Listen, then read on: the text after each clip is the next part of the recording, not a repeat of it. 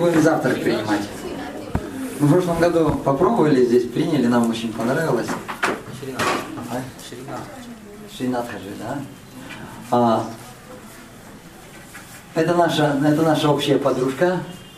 Пуджа, Пуджа, где ты? Пуджа, come. Вот, Пуджа, она очень гостеприимная. Я ее знал еще, еще вот когда она такая была, ей лет пять или шесть было, она продавала, продавала глину с, Рад- с, Рад- с Радхакунды, да? И мы с ней познакомились, потому что из всех детей только она английский знала, больше, больше никто не знал.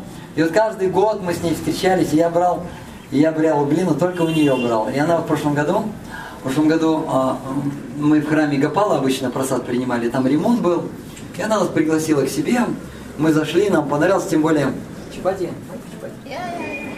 Батер.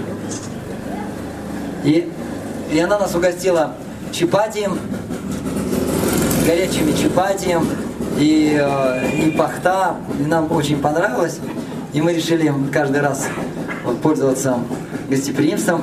Здесь у них божества домашние надхаджи.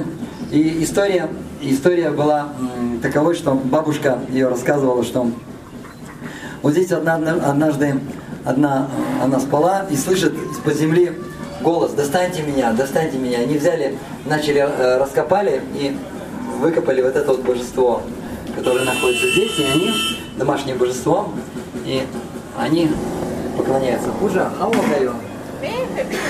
15? Вот, ей 15, ей 15 лет уже. И говорят, что самые, самые мощные, самый мощный просад, и это которые готовят девственницы Вриндауна. Вот как раз вот Пуджа, она подходит к такой категории.